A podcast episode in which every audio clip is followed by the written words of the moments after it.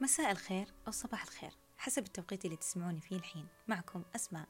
تساؤل حلقتنا لليوم إحنا بإيش ممتلئين؟ وتحصلون الجواب وتفهمون مقصدي أكثر في نهاية الحلقة. خلوكم معنا. خلونا نبدأ في تفسير معنى الامتلاء. اللي أقصده هنا امتلاءنا من الداخل ما أقصد امتلاء المعدة طبعا لا. أقصد شخصياتنا. إحنا نمتلئ منذ ولادتنا إلى اللحد بس بإيش نمتلئ؟ بالأفكار والمشاعر والسلوكيات اللي ناخذها من اللي حولنا أو من ذاتنا. لكن تركيزي اليوم على جزئية امتلاءنا من الآخرين من خلال أفكارهم. وأقرب مثال العادات والتقاليد. هل هي أفكارنا أو نشأت من ذاتنا؟ الجواب لا. هي أفكار غيرنا. بالأصح أجدادنا. توارثناه وهذا تحديدا موضوعي لليوم. لابد نكون مفكرين ومنتقين ومحللين. لكل فكرة نأخذها من غيرنا. لأننا نمتلئ بهذه الأفكار اللي مصدرها الآخرين من غير ما نحس. نكتسب أطباع وأفكار وسلوكيات من غير ما ننتبه. إلى أن نوصل لحد الامتلاء منها وتصير جزء لا يتجزأ من شخصياتنا.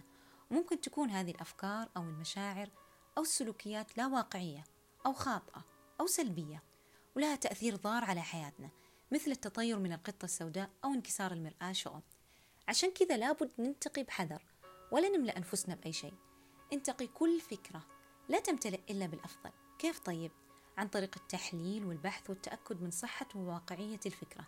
كثير منا ممتلئ بأفكار غير واقعية مجرد فكرة نقلت له من أحد وهو استقبلها بصدر رحب من غير ما يجهد نفسه بالبحث والتحليل والتأكد من صحتها. انتبه لا تكون إمعة تتبع أي فكرة تقال لك. واحرص. مثل ما تنسق لشكلك الخارجي وتتخير الأفضل والبعض منا يدور الترند وأحدث التصاميم والأزياء وغيرها. ليش؟ لأن يبي يكون بشكل ومظهر جميل وأنيق. لا نتعامل مع شخصياتنا إلا من هذا المبدأ. اجهدوا نفسكم شوي بس.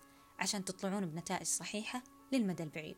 ومن هنا نكتشف أن الأفكار إحنا اللي ننتقيها ونختارها أو نستريح من غير بذل أي جهد.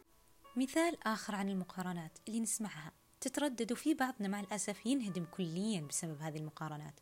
مثل نشوف ولد عمك متفوق وانت فاشل ويسمع لها ويصير يشوف نفسه فاشل كل سنوات حياته لأن الدرجات تثبت إنه فاشل. بينما لو بحث واجتهد بس شوي بيفهم إن في شيء اسمه فروق فردية. وإن عنده قدرات تختلف وإن عنده نقاط قوة وجوانب هو ناجح فيها. انتبه من إنك ترمي إذنك وتجعل بناء شخصيتك بيد غيرك. أنت وحدك اللي يفهم نفسه. أنت اللي اجتهدت وسهرت وواجهت الضغوطات اللي مريت فيها. كيف تسمح لهم إنهم هم اللي يحكمون ويحطونك في إطار الفاشل ويملؤونك بالظاهر اللي شافوه غافلين عن اللي واجهته خلف الكواليس؟ أيضا لا ننكر وجود بعضنا الناجح في مجاله واللي عرف كيف يستثمر في قدراته لكن رغم كل اللي يمتلكه من إنجازات وغيره ما يشوف نفسه شيء. ليش؟ لأن الآخرين مشككين بقدراته. مثل إي فلان هذا مستحيل يكون شيء في مجاله. أو إي فلان الناس يرفعون له. أو ولد فلان شوف وين وصل. وأنت توك فرحان ومستانس بإنجازك الصغير. ليه نسمع لتشكيكهم؟ مين من كان؟ ومع الأسف إن بعضنا يمتلئ بهذه الشكوك والأحكام الخاطئة عن ذاته. ليش نسمح ونسمع لمن يرموننا بالاستنقاص بينما يمكن يكون النقص فيهم مو فيك ليش تهدم طريقك اللي كافحت وتعبت واجتهدت عشان توصل لذي النقطة؟ وتهدم فرحتك لمجرد استنقاص أو تشكيك فرد أو حتى أفراد وتمتلئ بالشكوك متناسي تماما كل الطريق اللي قطعته. هم جاهلين. بعضهم ممكن يستسخر نجاحك الصغير. وحدك اللي تعرف الطريق والصعاب اللي مريت فيها.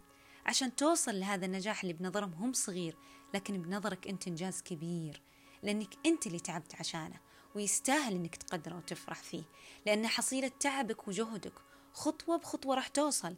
ما في شيء يجي بالسرعة اللي بعضنا يتخيلها. وتأكد إن خلف كل كلمة نجاح طريق طويل ومراحل تصعب أكثر وأكثر كلما تقدمت. عشان كذا أي شكوك تسمعها مثل ما ذكرت سابقا حللها وابحث وتأكد. هل فعلا عندي هذا النقص في هذه النقطة أو مجرد نقد وتشكيك لمجرد الانتقاد؟ لأن في شخصيات بس تحب تنتقد. ولا ننكر في جزء من أفكارنا مصدرها الآخرين. مستحيل ما نتأثر فيهم. هنا خرجت أنت عن المنطق المتعارف عليه ودخلت الباب ثاني. وختاما أأكد وأنصحكم. قبل لا نمتلئ بأي فكرة لابد ننتبه ونعرف ونتخير بإيش إحنا نمتلئ؟ وأخيرا لا تدع جهل الناس بك يغلب علمك بنفسك. شكرا لحسن استماعكم.